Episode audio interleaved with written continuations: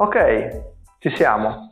Ho sistemato il microfono per registrare bene il podcast anche, che deriverà da questa, da questa registrazione.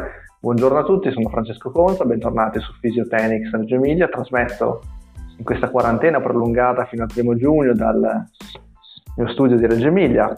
E oggi parliamo di riscaldamento specifico.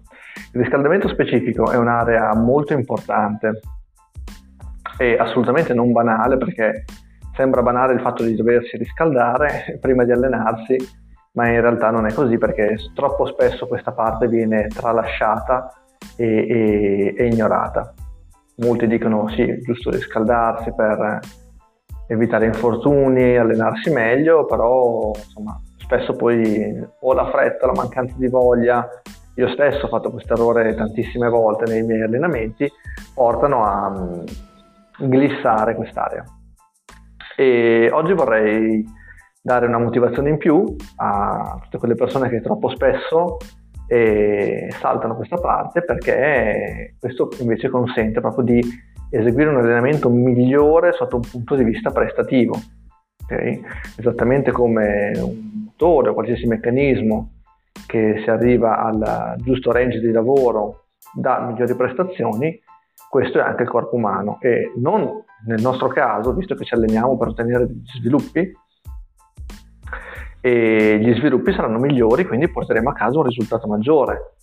Faccio un esempio, e se ho una mira prettamente deplettiva, perché, per di, perché mi interessa prevalentemente dimagrire, e quindi il mio focus è riuscire a fare il più alto volume di ripetizioni con un carico che me lo consenta per poter eh, macinare volume senza però stancarmi troppo siccome eh, magari sto eh, forzando un deficit calorico abbastanza basso il fatto di essermi riscaldato meglio mi permetterà di lavorare di più percependo meno la, la fatica e quindi poter eh, erodere tra virgolette più calorie sul mio allenamento oppure mi interessa eh, massimizzare i carichi che sollevo o comunque l'intensità di lavoro che sto reggendo, che posso reggere perché ho mire di esclusive, non che queste due cose non possano ovviamente eh, collimare, però ho mire esclusive di rafforzamento e se sarò meglio, eh, più riscaldato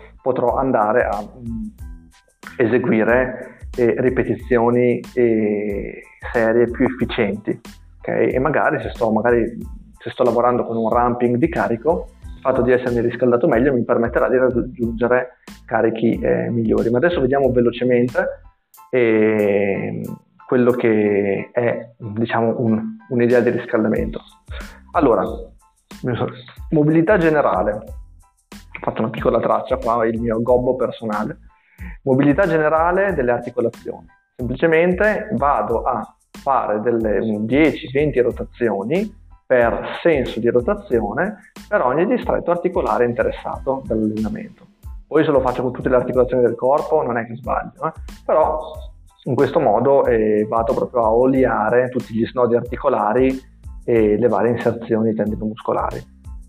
È importante in questa fase dare densità al movimento, questa è una cosa di cui io mi sono accorto insomma, negli anni di pratica della sua importanza, è una cosa su cui premo molto, anche perché la maggior parte delle persone, soprattutto quelle che si rivolgono a, a figure come noi, non hanno una cognizione dell'allenamento comunque del proprio corpo elevatissima. E quindi che so, magari le, le rotazioni vengono fatte mh, mm, troppo velocemente, io tiro giù tutto vengono fatte troppo velocemente, no? e, mentre invece è opportuno dare densità alla, al lavoro che stiamo facendo. Magari semplicemente immaginandoci di muoverci sott'acqua, okay? quindi di incontrare una resistenza di un fluido o qualsiasi cosa, oppure immaginarsi di mobilitare proprio un carico che richiede la nostra attenzione e, e la nostra eh, presenza a livello di, e tensione muscolare. Questo per quanto riguarda la mobilità. Okay? Molto semplicemente, adesso non entro nel dettaglio perché non è una lezione sulla mobilità. L'altra eh, componente fondamentale è la preparazione specifica all'allenamento. Io tipicamente utilizzo e consiglio di utilizzare un rapporto inverso tra il carico e il volume. Facciamo un esempio. Dovrò allenare un, eh, il mio allenamento consisterà nel fare mh, mm, eh, le distensioni su panca piana con 6 eh, serie da 6 ripetizioni a 60 kg di carico. Questo è il mio allenamento di, giorno, di questa giornata, ce l'ho nella scheda, è programmato, ci sono arrivato. Ok, quindi un 6x6 a 60 kg. Come mi predispongo una volta aver fatto questo, il riscaldamento di mobilità? Faccio una scalata di carico e una eh, discesa invece di ripetizioni. Ad esempio, io suggerisco di fare una, eh, ovviamente queste cose non sono una mia invenzione, una mia esclusiva, anch'io a mia volta le ho imparate, semplicemente le voglio diffondere e condividere. Allora, abbiamo il nostro 6x6 con 60 kg. Faccio tre serie di avvicinamento al carico. La prima, lavoro al 100% delle ripetizioni che andrò a fare, quindi sarà fatta da 6 ripetizioni, però lavoro al 50% del carico che alzerò. Quindi scaldo esattamente una serie da 6 ripetizioni, come quella che andrò a fare, però invece che con 60 con 30 kg. Magari, se voglio oliare ancora di più meglio il sistema, farò queste 6 ripetizioni in modalità isocinetica, cioè cercherò di spingere e scendere nel modo più lento e controllato possibile, senza però incappare in un movimento a scatti. Quindi per isocinetica si intende movimento, il movimento più lento e fluido possibile. E vado a fare le mie 6 ripetizioni.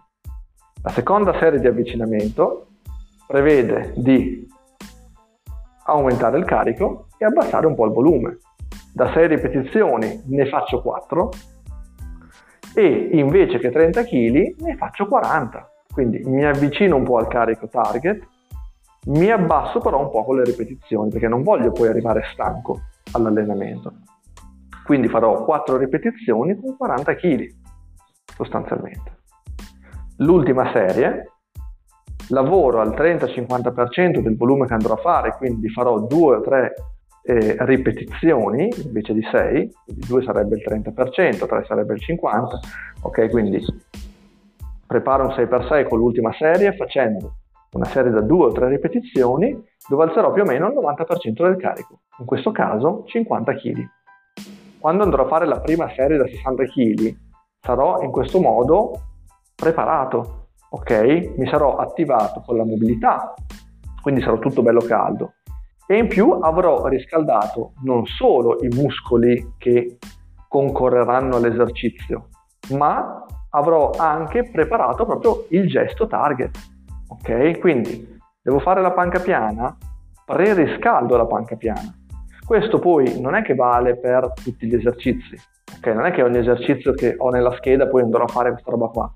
Perché facciamo un esempio, se dopo la panca piana eh, ho come complementare le spinte piane su manubri e come esercizio di volume finale dei piegamenti a terra, la panca piana come transfer di, sia di forza ma che anche di gesto va a preriscaldare eh, gli altri esercizi.